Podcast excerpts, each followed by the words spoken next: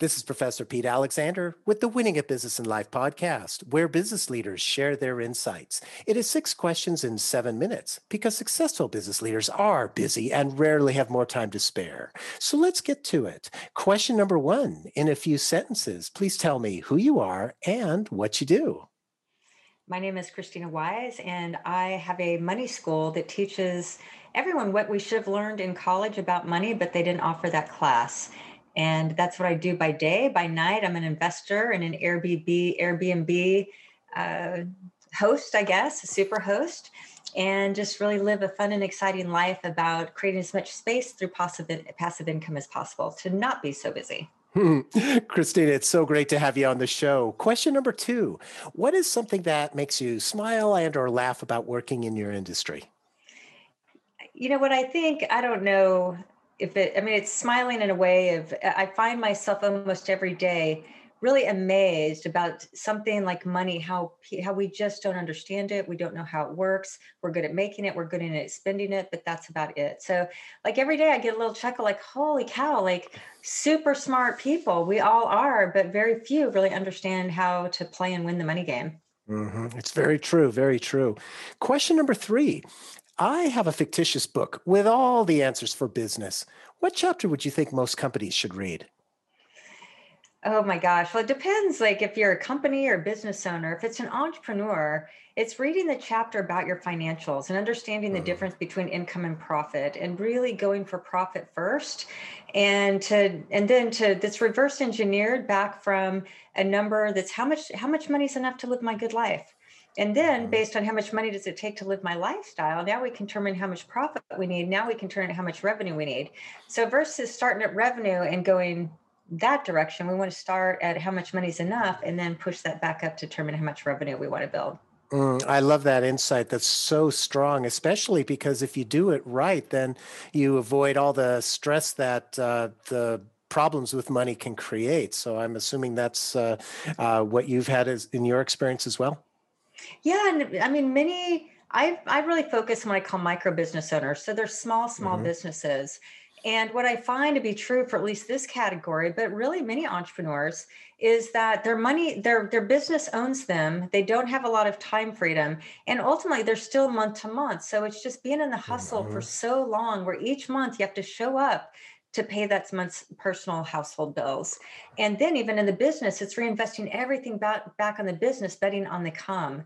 So mm-hmm. that's kind of the natural progression of things unless we structure it and completely create it and build it differently. Mm-hmm. Very insightful. Thank you.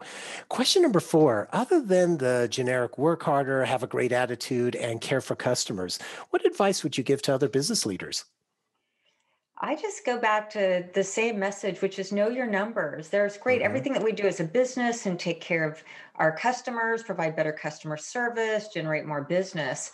But at the end of the day, is to know how much money's enough, how much profit do we need to create, and what's in it? How are we taking care of ourselves in the process, and how are we building just a really solid, sustainable cash flow mm-hmm. for our for ourselves, our families, and our legacies? Mm-hmm. So it's just taking the money a little bit deeper and understand why as business owners are we in business?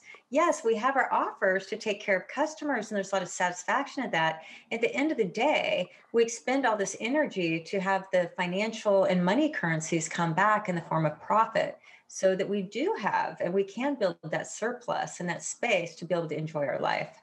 Mm. Otherwise, our business is just own us as entrepreneurs. Right. It's it, it's like uh, I remember um, uh, talking with uh, people who used to talk about the fact that oh, my business is just my job, and that's you know, and I I'm assuming that that's not the right attitude. Yeah, we. I mean, we we do usually have a job in our business, but we don't want it, we don't want to own our business to own us, meaning mm-hmm. we're never free from it. I mean, a lot of mm-hmm. that's the thing is we need to systematize it and understand to know the numbers and the financial operations so that it's a business system that we own. And sometimes we're in it, but sometimes we can close it as well. I mean, if we want to go on a two week vacation, we can do that but very few people set up their businesses that way and a lot of that comes from not understanding their numbers and their financials and really running their business as a cash flow machine Mm-hmm. Very insightful. Thank you. Question number five What other business leader like yourself would you like to acknowledge and invite to be on my podcast?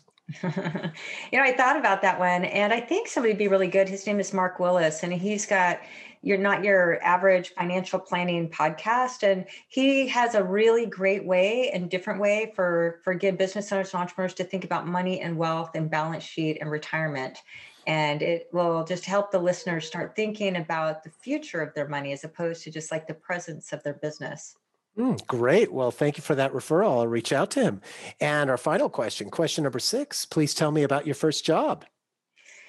My first job outside of just being a kid that would do door knocking to sell Girl Scout cookies, you know, I kind of had the built in, you know, my parents didn't sell the Girl Scout cookies for us. I got all those badges because I wanted, I wanted the badges and I wanted to go sell those cookies. So obviously that, that payment, that first job was in the form of badges on, on the lapel. But, mm-hmm. but my first job outside of college was waiting tables and i even remember like how that felt it, at first it felt like man i have this college degree i'm waiting tables and i just felt i don't know a little bit ashamed that that's all i was doing like at mm. the beginning and it ended up being like one of the best learning experiences. I learned so much about customer service managing time counting change believe it or not making people happy happy being in the weeds and how to manage my emotions and how to handle other people's feelings.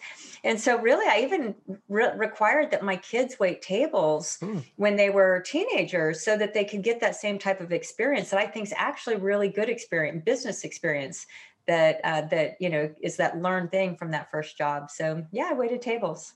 Oh, I love that. And you know, as you were describing that and all the different things, including the emotions, it reminded me of a quote that I saw that said that you can tell a lot about a person by how they treat the their waiter, their server, and stuff. So I'm assuming you probably had uh, a whole host of different personalities that you had to deal with in that job as well.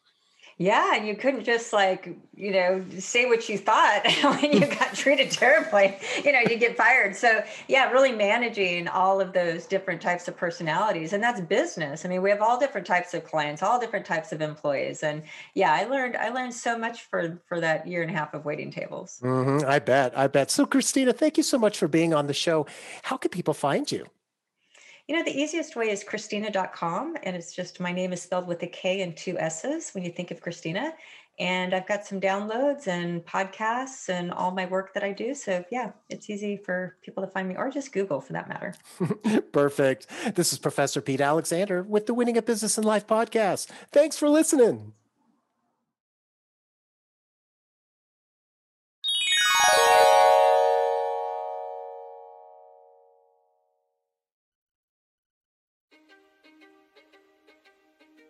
History is complicated. The story of human progress is long, messy, and riddled with controversies big and small. On Conflicted, we dive headfirst into history's most infamous events and contentious figures. We try and untangle the good from the bad, the fact from the fiction, and the monsters from the misunderstood. Was Genghis Khan a murderous butcher or a civic pioneer? Did the Allied powers go too far? In firebombing the German city of Dresden at the twilight of World War II? And how did the Marquis de Sade acquire such a sinister reputation? And was any of it true? These are just a few of the tough questions we wrestle with and investigate on Conflicted. So if you love history or just enjoy a good story, please join me, your host, Zach Cornwell, for a fascinating new topic each and every month. Conflicted, a history podcast, is available on Spotify, Apple, or wherever else you get your podcasts. I hope to see you soon.